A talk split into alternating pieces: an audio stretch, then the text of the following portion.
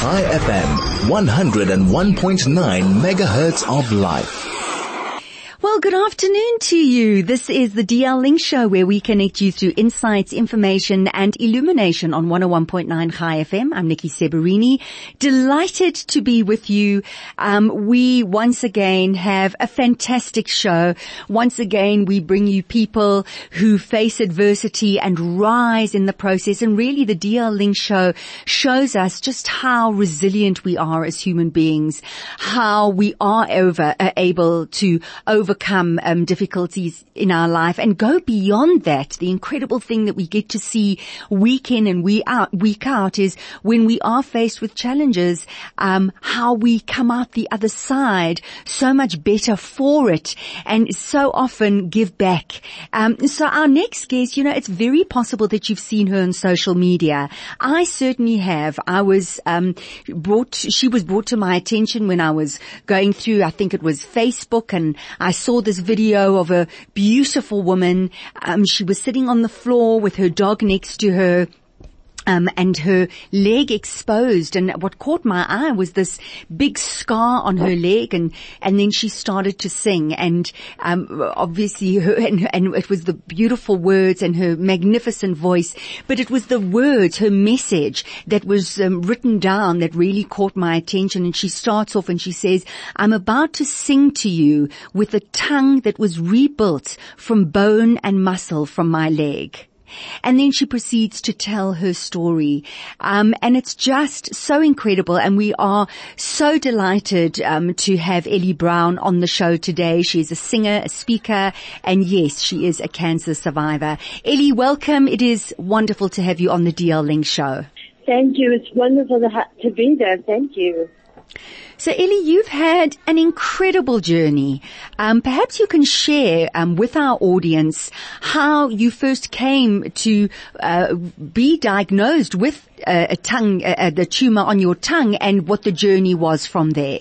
Oh yes, so I've always had an autoimmune disorder that affected my tongue called lichen planus.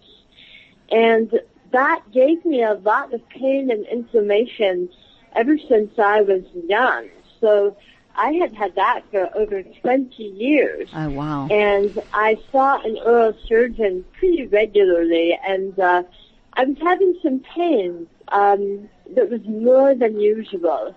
And I went into my oral surgeon right after Christmas. It must have been the beginning of 2017 and he put on a glove and he examined my tongue and he said, oh wow, I don't like the look of that.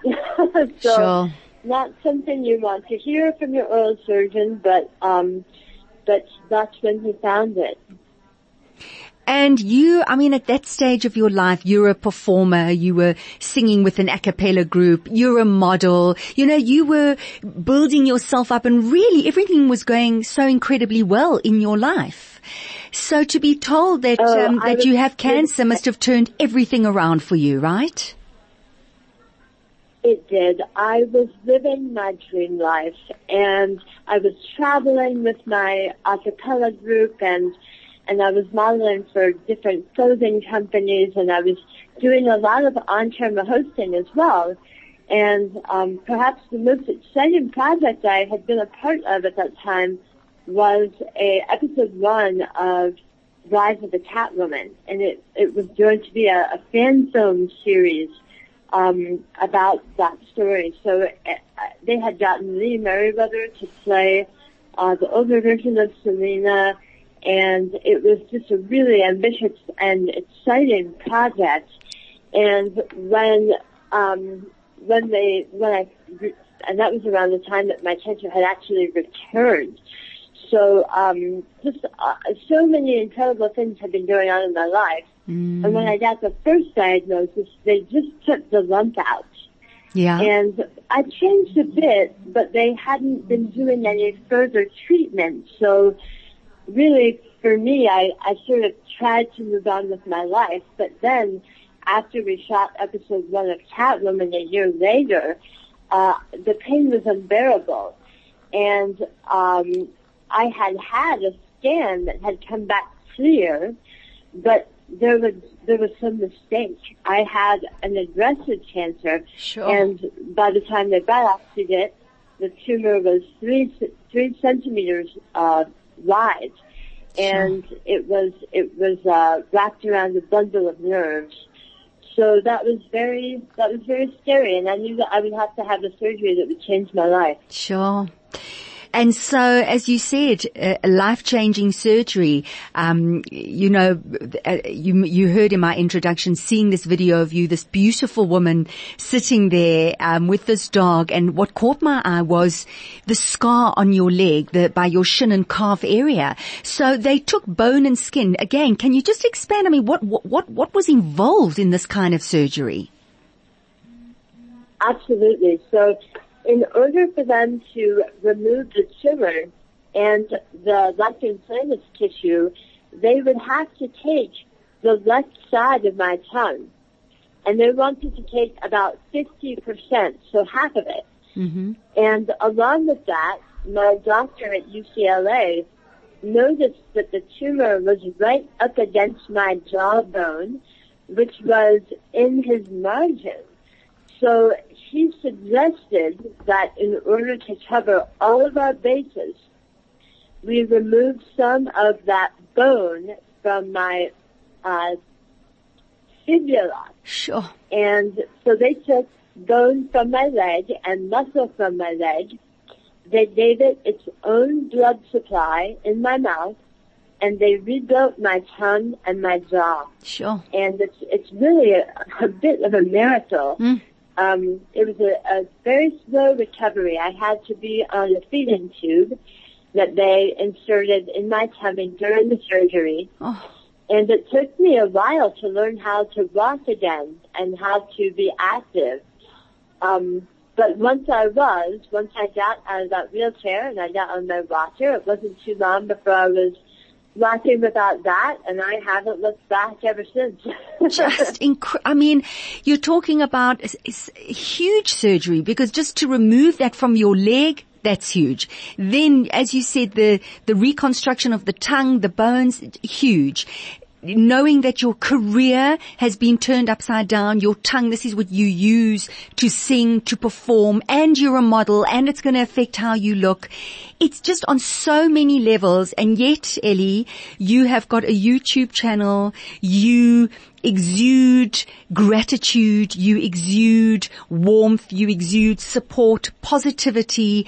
And I've just got to ask the question that I'm sure so many people are asking, how did you get there? It couldn't have been easy when you had such painful surgery to recover, not knowing if you would be able to sing again.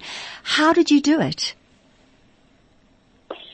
Uh, I did it with my faith, and I, all I all I know for sure is that every day, even though I was afraid, there was this voice in my head whispering just right into my ear saying, "Just wait, just wait. You're going to be okay. Wow. You you might even be better than you ever were before."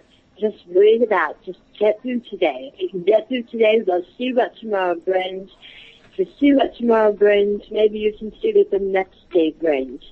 And it was the Holy Spirit, Nikki. It's, it's the only thing it should be. And I leaned hard on the Holy Spirit while this was happening to me because uh, there there was there was always a sense that even though I didn't know the hows and the whys and the wheres and the whats, I knew that I would not only be okay, but that it would get way better and maybe even better than ever. Sure. And I think because that expectation was in my head, that has just been the, the driving force of of my life and of the content and of the advocacy. I found a community of people. I mean, everyone knows someone who's been diagnosed with breast cancer. Yeah. But oral cancer is so lonely. Yeah. And I, I didn't know anyone when, at the time that I was diagnosed. And there's so many other people out there like that who are looking for the person who's like them and they don't know where to find them. Mm. So that's what the channel is about. And I hope that if, if nothing else, people get the treatment they need and they grow to understand that their lives can be really amazing if they open their hearts to that possibility. Hmm. Because when you get so sick, it's very easy to think that your life is over Mm. and that the fun is over and that the joy is over and it, it's simply not true. Yeah. Wow. Um, Elly, we're going to have a very quick break. Please stay with us so we can continue to hear your extraordinary story. Chai FM, 101.9 megahertz of life. Welcome back and thank you so much for staying with us. I'm Nikki Seberini. This is the DL Link show where we connect you through insights, information and illumination. Um, we always have the privilege of having warriors on the show who are able to share their experiences with us. Sometimes when we listen to the journey, I certainly know that's my experience. I go to a place of, oh my goodness, where did they find the strength? How did they do it? And we get to hear how they found the strength. And the same goes with our, our guest today, Elly Brown, singer, speaker, survivor. Um, she's a freelance performer and writer living in Las Vegas. And in May of 2018, she had a life altering surgery for oral cancer that completely changed the direction of her career.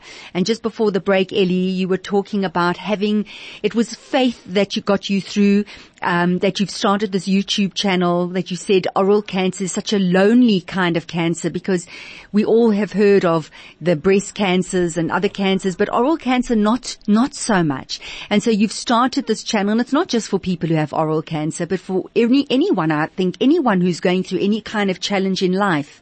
And you spoke about the Holy Spirit getting you through this, but you also spoke about surrendering, that the how, why, where and what um, wasn't important. It was that you really just surrendered and you knew that it was going to be okay. And we look at so many areas of life when people talk about surrendering to something greater. So Elly, I, I want to ask you, was that something that you always lived by, the surrendering to something greater, or was that something really that came to you when you were facing such a huge challenge? Oh no, uh, it certainly was the largest challenge I'd ever faced, but I had a lot of practice because um, back in 2013, uh, I had been married for nine years, and my husband left me. Sure. And um, it, it, the the story is complicated, but at the time, I I felt like my world had completely fallen apart, Mm-hmm. and I had begun practicing some things at the time that really changed my mental state. Uh, one of those things was Kundalini yoga, and while I was doing the yoga, um, it, it just really helped me erase those messages of I, I'm I'm alone, I'm afraid, I can't do it, into messages of God is protecting me. I am okay. Mm. The Holy Spirit is with me. Mm. There's there's nothing that can happen to me today that isn't a gift for me. Mm. And so I, I didn't understand really what why I, I needed to go through that. But now having gone through the, the larger surgery and really facing the possibility of death, um, I understand now perfectly why I was put through that trial, and I'm I, I accept it, and I'm I'm grateful for it uh, because it's it's never a thing that you you master. It's an ongoing relationship. It's a practice Yeah. with God, and um, and it taught me so much about how to just settle myself and allow events to unfold without making myself sicker with anxiety and this fear Mm. and how to channel the energy I was feeling into something that could possibly help someone else. You know, this world is full of people who are searching for something. Yeah. And they don't always know how to find it. And mm. so if we can come together and find other people that have gone through what we've gone through, that is a game changer. Joining those forums or, or going out to classes and or even just going online. If you put yourself out there and look for the people who understand what you've been through and what you're feeling, you can come out on top mm. and not just on top, but mm. with a feeling of empowerment and, and strength. Mm um, we we talk about being able to cultivate happiness from within, and absolutely one of the the recipes is um, being of service and helping others. And um, you know that we we so often see with with with cancer warriors, with people who have gone through adversity, that very often they do come through the other side, um, as is your experience, wanting to extend themselves and be of service and help others. Um, it's it's the gift of the journey. Oh yes, my you know my mama always says that if you want to feel better, you have to get busy helping somebody else, and I I think that she's totally right. And yeah. there's a lot of ways to do that, especially now with the internet, mm. because some people genuinely. I, I'm not one of these people. I, I love being in front of people and face to face, but some people genuinely don't uh, like to go go out of their homes or maybe they're they're a bit shy.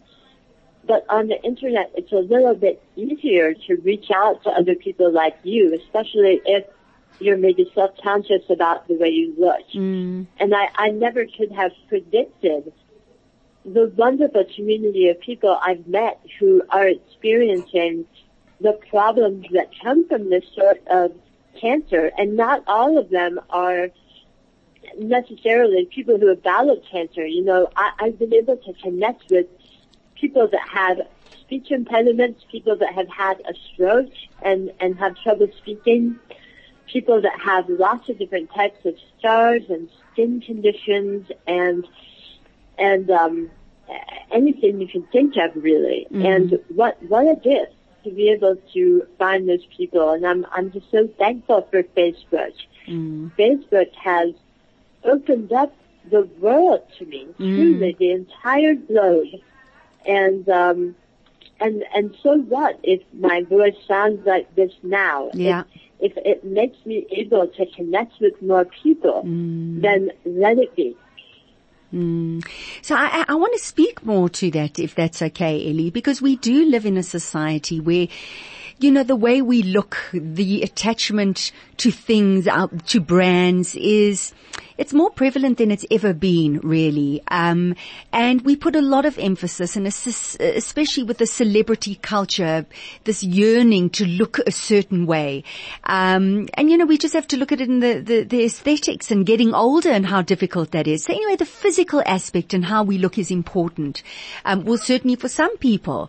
Um, and you know, you're physical and you are a beautiful, beautiful woman, and your your physical appearance has always been something that has worked for you as you've said, being a model, um, being able to perform, being Catwoman. Um, and then you have this kind of operation and you have these scars on your face. Now, you've spoken about um, your connection with God. You've spoken about having a greater purpose and all of that. But for you, after the operation, was there the fear? What's going to happen to me? Am I going to still be attractive? Will people still find me attractive? Maybe you can talk us through that and, and really let's unpack the physical aspect of that.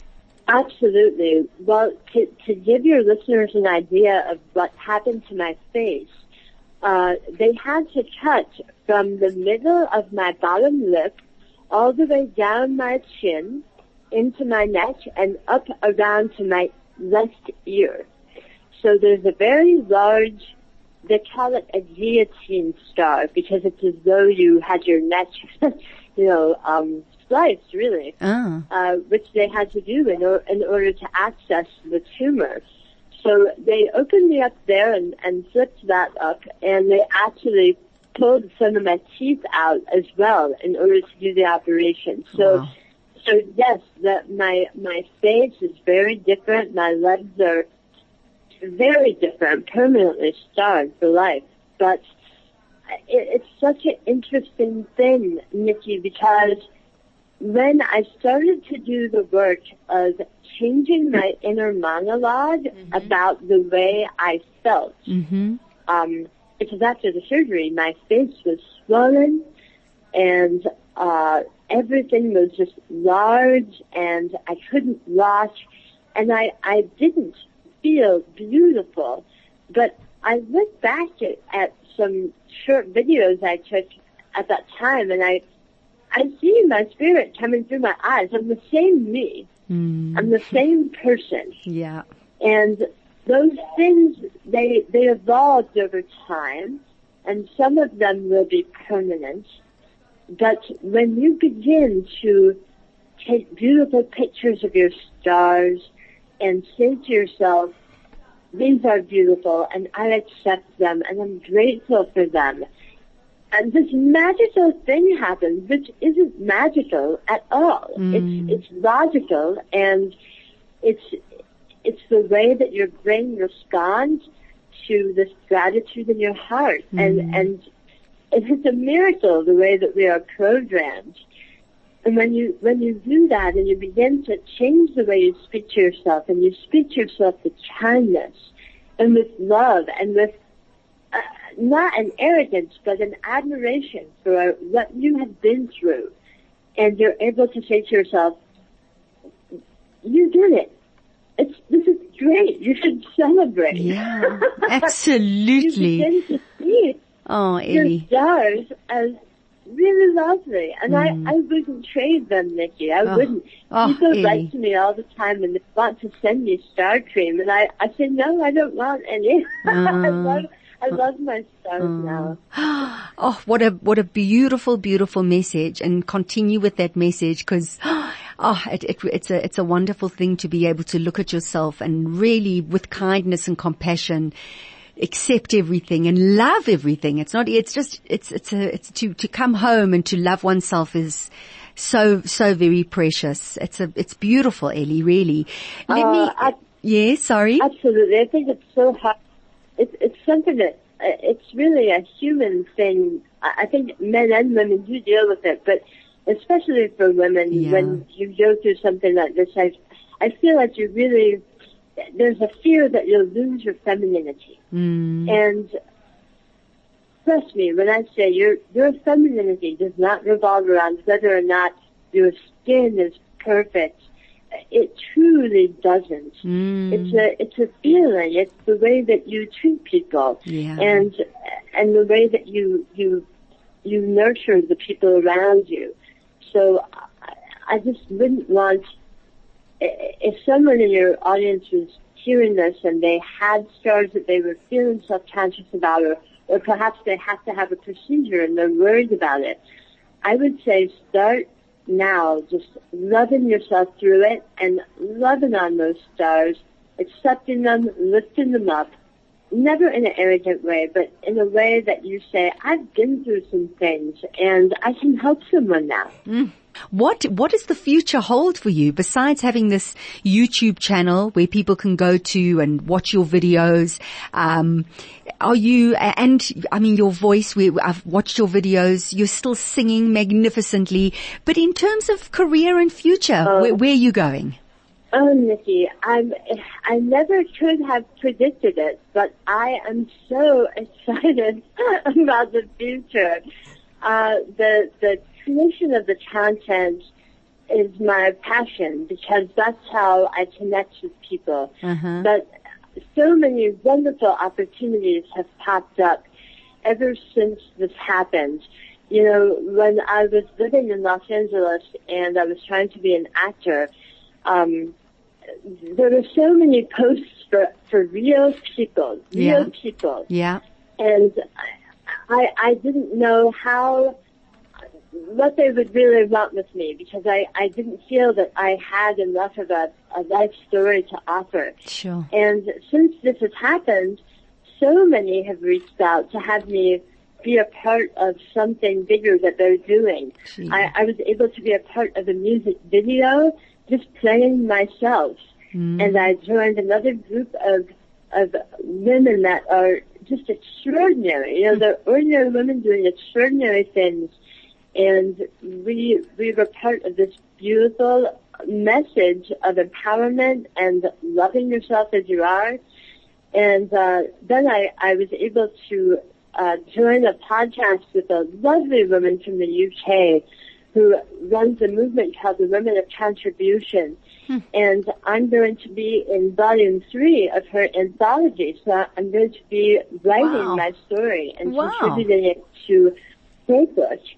And um, and of course, I'm working on my own book as well with my coach here in Las Vegas, and I'm developing my public speaking program. So sure. soon I will be touring and spreading my message live and getting to meet some of the people that I've interacted with online.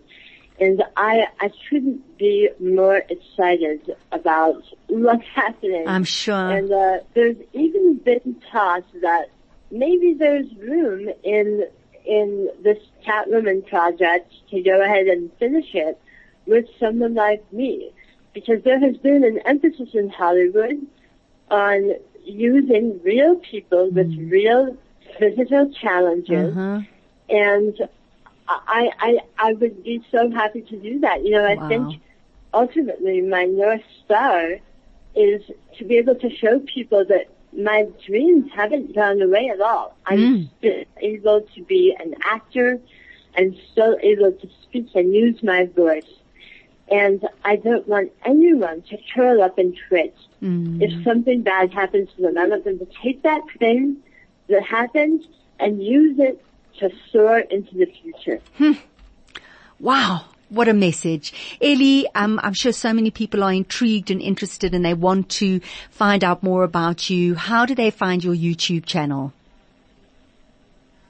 They can find my YouTube channel at youtube.com backslash Elly Brown, E-L-L-Y B-R-O-W-N. And they can also watch my show on Facebook Watch at The Elly Brown Show. Okay. Wonderful. Elly, what a pleasure it has been having you on the show. Um, you've inspired me. I'm sure you've inspired many of our listeners. How wonderful. We wish you all the very, very best and uh, we hope you're going to join us again um, just to continue with your inspiring story. What a joy. Thank you so much, Elly. Uh, thank you for having me, Nikki. It's such a pleasure do take care. Um, the wonderful Elly Brown, singer, speaker, survivor. Um, watch her on Facebook, her YouTube channel, Elly Brown, E-L-L-Y-B-R-O-W-N, and be ready to be inspired. Chai FM, 101.9 megahertz of life. Well, welcome back to the DL Link Show where we connect you through insights, information and illumination.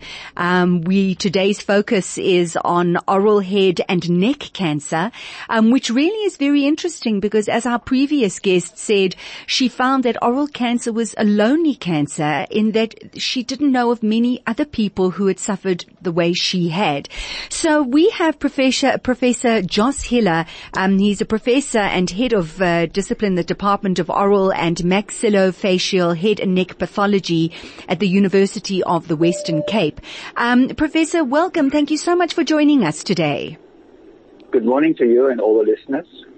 So you know, Professor, you know, so often we talk about the cancers. I know certainly on our show we often talk about breast cancer, prostate cancer, lung cancer, brain tumors. These are the cancers that we talk about and very, very seldom um, do we even look at um, oral, head and neck cancer. And as I was saying, our previous um, guest was diagnosed. She had this tumor on her tongue. She had to undergo a tremendous amount of surgery um, and she said that she did find oral cancer a, a, very lonely cancer, that she, there weren't many people that she could connect with who were going through a similar journey. Perhaps you can talk to that, um, a, a, little bit more about oral head and neck cancer. What is it? And, and, and, um, yeah, how, how prevalent is it?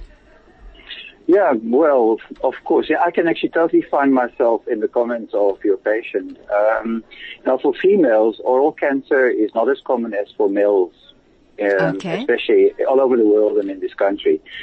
And uh, if you compare the ranking of oral cancer uh, amongst males in the world in terms of importance or number of cancers that affect them, oral cancer, interesting enough, is the sixth most common cancer that affects males. Wow. Okay. After, prostate, after prostate, colon, lung, um, and uh, stomach cancer, and also in this part of the world, esophageal cancer, cancer of the gullet. Mm-hmm.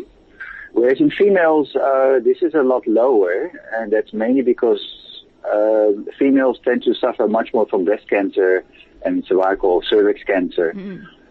Mm. Then, and, and that actually pushes the oral cancer rates a bit down in, in their category, and they are less affected as well. But that's because of the habits. So I'm thinking, I mean, in terms of um, being diagnosed with, with some type of oral cancer, so are, are, you feeling a lump? Are you feeling, how would, how would one know that um, something is wrong and, and that one would need to go for a checkup? Well, that is a very difficult question. Uh, oral cancer can present in many different forms mm-hmm. and obviously in order to save lives, we are very interested in, in, in the early forms and how we can educate our patients to notice if there's something is wrong or even educate our colleagues to actually diagnose it early. But it's very difficult. Um, most people will notice that there is a problem with a pimple that doesn't want to heal on the tongue or in the cheeks or in the back of the throat. Uh, or they have some tingling sensation or a pain or a little ulcer that doesn't want to go away.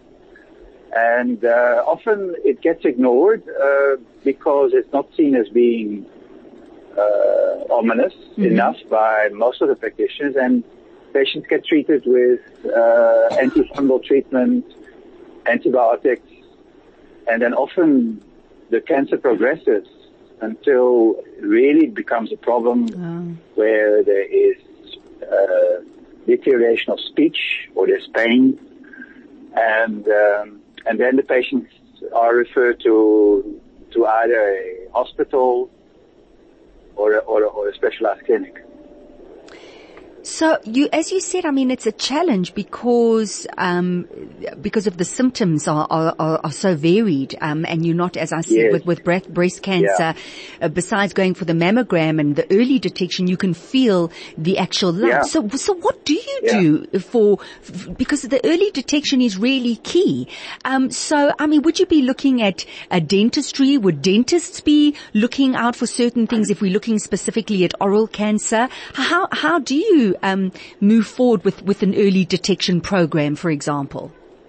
Well, this is a very good question you're asking. So let's say uh, the awareness of oral cancer in more uh, first world countries, uh, Europe and America in particular, is that the dental profession and also the medical profession to a lesser extent is geared towards, uh, I would say, uh, scanning for early oral cancer. Okay. Because it's an incentive uh, based on the fact that uh, there's a lot of litigation going on in those countries. Oh, really? So doctors are very scared to actually make mistakes. So anything that's actually is slightly abnormal in the oral cavity, uh, dentists will, will take action. They will do a screen, um, which they can charge the patient for, which is perfectly normal. Mm-hmm. So they're not only looking at the, the, the, teeth and the fillings and the crowns and whatever needs to be done from a dentistry point of view, they also look at the tissues around. And so every half a year when patients go to the dentist, they get, uh, they should get a, a screen, which is meaning a good examination all around, under the tongue, around, around the, uh, the back of the throat, beneath the lips, wherever that you suspect that an oral cancer can occur. Okay. And uh, and then there is uh, cytology. There's been a break, breakthrough in cytology. Yeah. Whereas for the pap smear of cervix cancer in females, we now have developed a very accurate method for detecting oral, early oral cancer by using the same technology but applied to the mouth. Wow. That's incredible. And that would be administered by a dentist and a GP? Yes. Yeah. Incredible. Absolutely incredible. Is that technology here in South Africa, Professor? It is uh, early stages. We are about to roll out a campaign. Uh, well, first of all, there's the private and then there's the public sector. Now, the public sector has already got a campaign rolled out for cytology of the cervix with the new the new liquid-based cytology, which is a very accurate way of seeing the cells that are abnormal. Uh, for the oral cavity, uh, but in the States, we're still waiting for the go-ahead from the Department of Health to, to implement that uh, for our indig- indigenous patients. Now, parallel to that, uh, in the in the private practice where liquid-based pathology for cervical cancer is now the norm, we have uh, basically the opportunity to switch over and apply exactly the same to with a brushing performed by dentists Very interesting. and and and, and general practitioners. And that uh, is awaiting rollout. We're starting in the Western Cape uh, this winter, end of the winter, and uh, we have to basically teach our our dentists who have been practicing for a while and medical practitioners to um, to do this correctly. And if it's done if it's done correctly, then it's very simple, and then it's it's a very accurate way of actually detecting if something is uh, is awry. So, so that is that is more of the the oral cancer. Um, wh- What is what is the most common type of head and neck cancer? It's oral cancer. S- Say that again. It is oral cancer. Is that all? Is Tongue that all part of oral cancer? Yeah, tongue, tongue cancer is the most common form of head and neck cancer. Okay. Yeah. Okay. Uh, in southern part of Africa, we also having high rates of, as I said, gullet cancer. Uh, and that has to do probably with uh, food, uh, food habits, or maybe intoxication of the stored food by, by fungus. We're not quite sure. It could also Sure. be a virus. Yes, I was I was actually reading an article, Professor, about throat cancer, um, how it's increasing, and how they were doing research also on the relation. And I, I mean, I've got to be very careful here because I know very little about it, but perhaps you do about um, drinking home brewed beer and and the link with with um, with throat cancer. Have you heard anything? Yeah, we, we, we are aware of it. That, Yeah. that that's what is a, um, a vision of some, some of the people, especially in the indigenous areas. The homebrewed beer itself, uh, is probably harmless. Yeah. Uh, but it could be that, and but for oral cancer, we know that it, that is not a factor. The alcohol is a factor, but usually it's the higher alcohol-containing spirits, together with smoking, that are the main causes for for oral cancer oh, smoking as well. Hey. at this stage. Oh yeah, definitely smoking, Yeah. and we have a very high smoking rate in this country.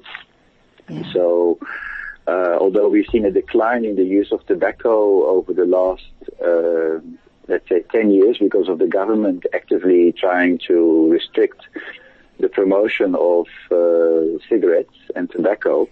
Um, so we've seen a, a slight decline in the use of the tobacco, and we've seen a slight decline in the alcohol and sorry, uh, the, the straight smoking related oral cancer, but we've seen an increase in a virus related cancer. Virus related cancer. Sure. Yeah. Well, you know, I'm going to say it again. We, we, we talk about, when we talk about diet and we talk about drinking and smoking and we think of, um, the heart and we think of lungs, but when you think of all areas and now we're bringing oral cancer into it, just once again, what we're ingesting, the, our surroundings, our environment, so very important. We just need to keep emphasizing um, how important that is. Professor, what a pleasure Yes. having you on the show. Thank you so much, and thank you for explaining it um, so well for our audience. We really do appreciate that.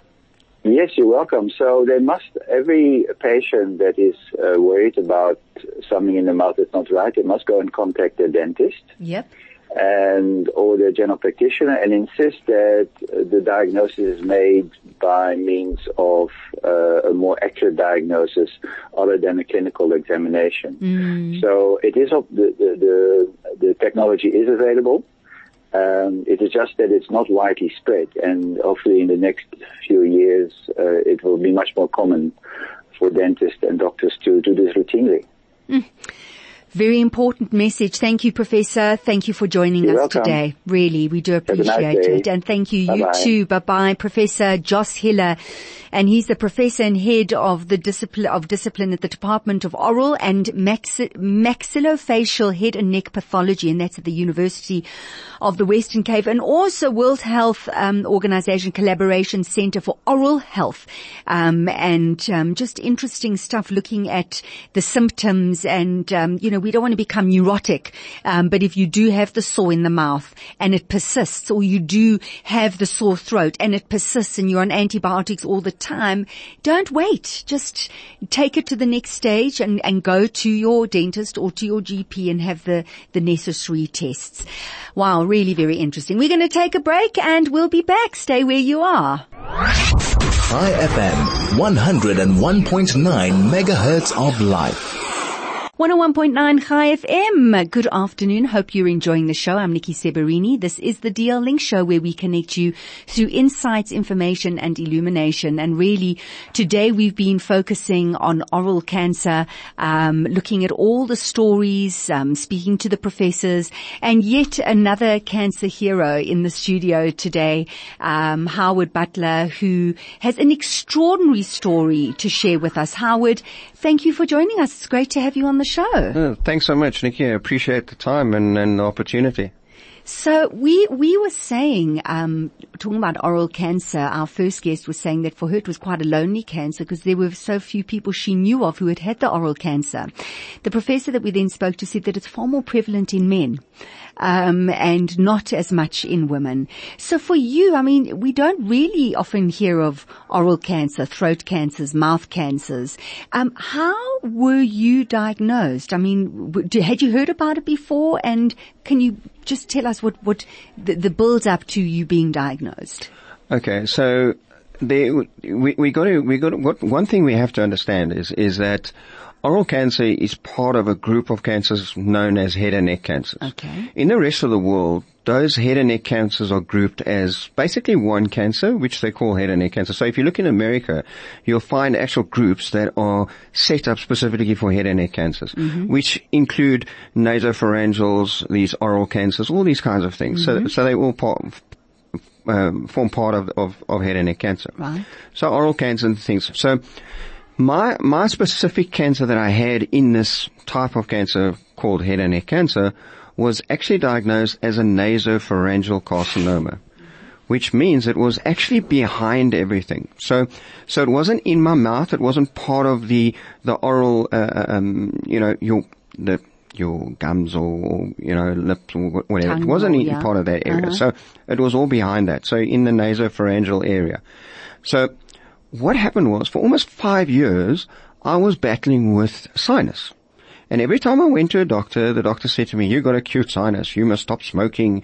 You mustn't drink. You must do all these things and you must live out there. like, yeah, yeah, I'm working quite hard and it's quite difficult, but yeah, I'll try and cut down. And then what they would do is they'd put me on, um, antibiotics and give me Cortisone, cortisone and things like that. right. And, and I'd be on that for a while and then I'd be better and then a while later it will go back.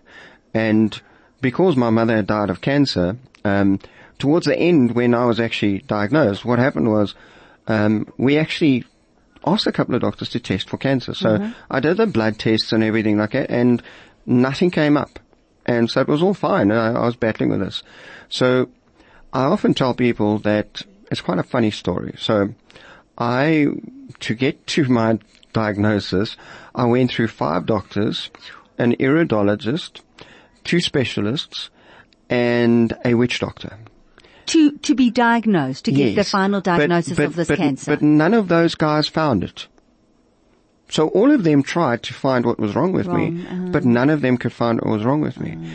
And eventually, after I had been in, in Botswana on business, I came back to South Africa and I literally couldn't breathe. I mean, for six months before I was diagnosed, I was, I was sitting up, I was sleeping at 45 degrees because I couldn't breathe when I was lying down.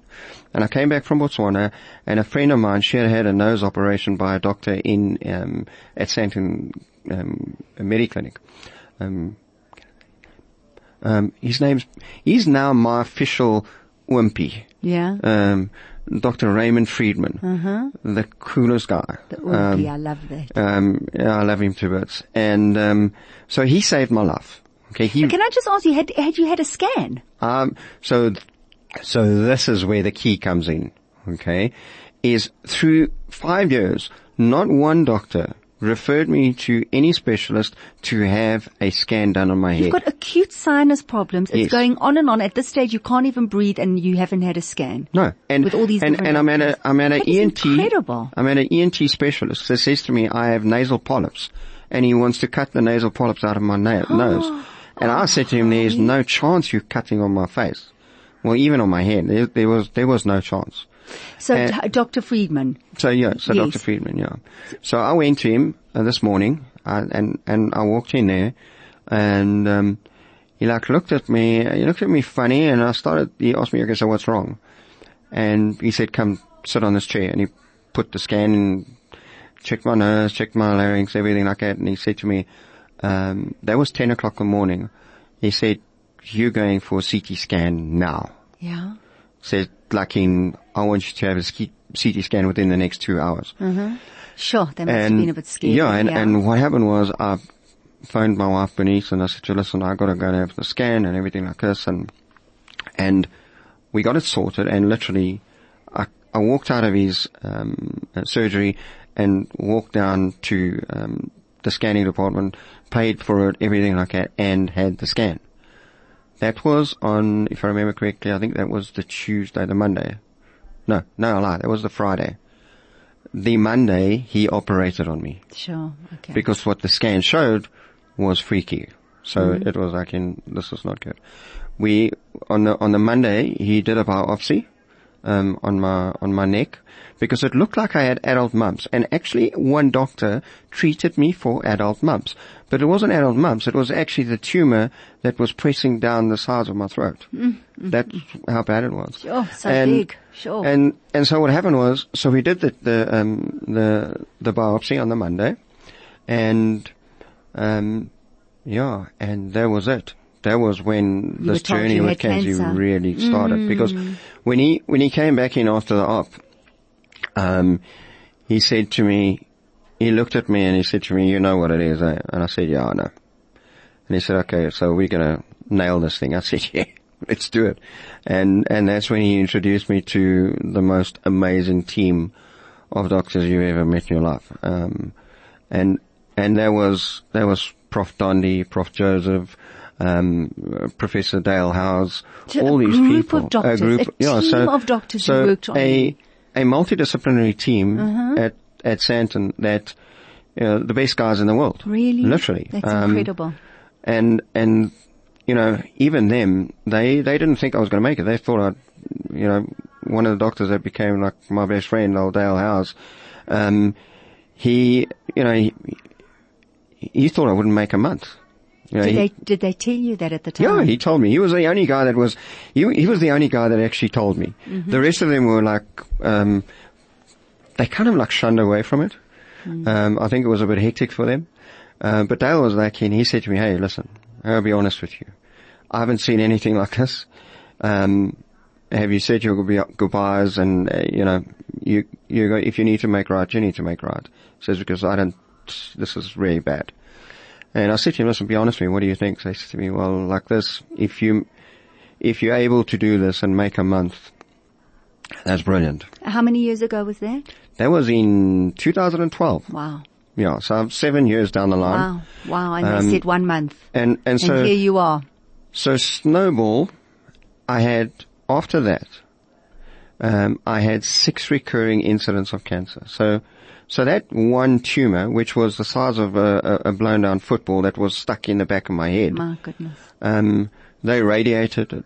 We had chemo. We, um, I went from 116 kilograms down to 72. She was. Um, uh, and, and then after that, we knew we'd have secondaries. So we had secondaries and we had, we had parotid, we had base of brain, we had lung, and we had bone. Lung and bone. Yeah. As well. Yes.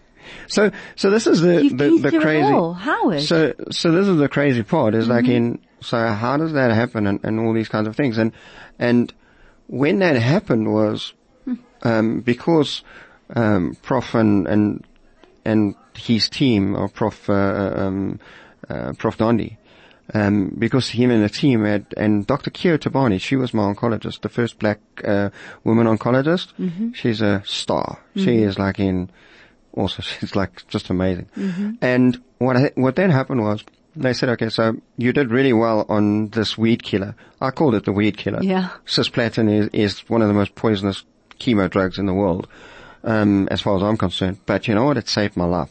It really did. Mm. And, um, and then I went on that for about six months and I got through all those cancers. We got it away. How, you know, it's a miracle that we got, got that away. And then about a year and a half later, um, in 2016, I had this three and a half centimeter tumor that was next to my pituitary gland mm. that switched off my right eye. Yeah. And, um, you know, like I said, some doctors wanted to, to, to shove needles through my, my head and I said no and I went back to Prof. Dondi and he, he sat across the table from me and he like looked at me and said, you know what we need to do? And I said, yes. That was a Thursday. The Monday we started radiation, which meant when it went away and we got it and we killed, we killed that tumor. There was a three millimeter um, scar left over. I'd gone through in all in all, I'd gone through 62 sessions of radiation. Oh my goodness. And, and more chemotherapy Gee, than you can imagine. Wow, wow, wow. Let's take a break. Let's yeah. take a break. So that's quite a bit. Gee, that is, that is huge. That's huge. Let's take a break. We take a pause. We'll be right back. okay. Chai FM, 101.9 megahertz of life. Welcome back to the DL Link show. I have Howard Butler in the studio talking about first being diagnosed with cancer in 2012, 2019. Here he is looking fit, fighting strong, but had six episodes of recurring cancer. Um, talking about the amount of chemo, the amount of radiation. Howard, you are incredible. You have this fighting spirit. There is nothing that's going to get you down. Where does that come from? And how do you gather that every single day when, you know, you know that the diagnosis could change just based on the experience that you have? So I know it could come back any time.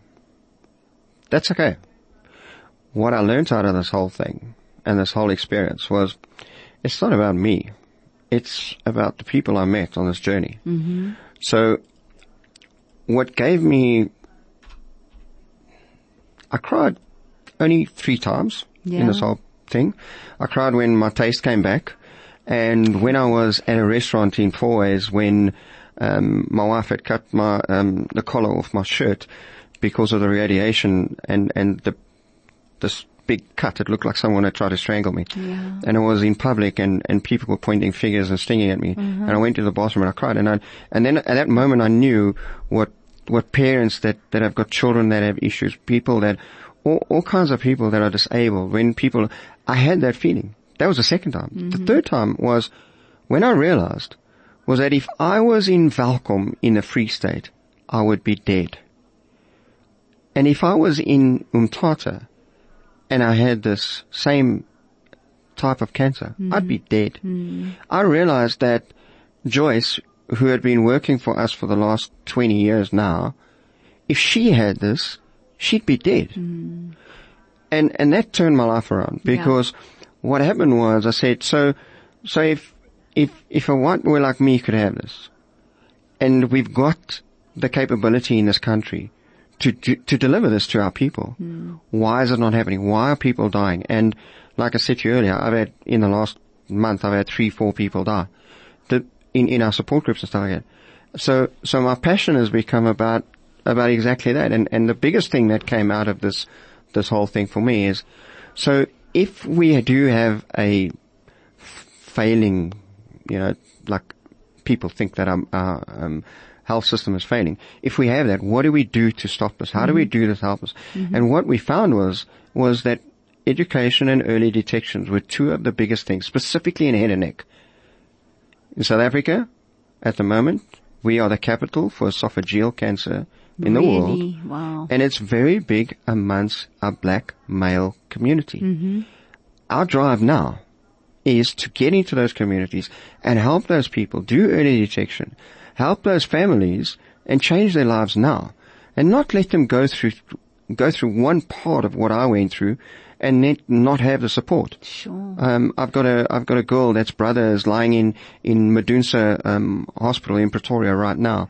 Um, he was detected, but his tumor was not sorted out in the last six months, and now he he's got he's been put into palliative care because now there's nothing they can do for him. So that's the passion. That's where we what we want to do. And Howard, is that Cancer Heroes? Is that? Yes. So, so Cancer incredible. Heroes, so Cancer Heroes is a, um, is a foundation that we, we established. Um, Face Value Foundation, which is the, um, the specialist head and neck group, Yes. um, is incorporate, Yes. incorporated into that. We have multiple support groups now.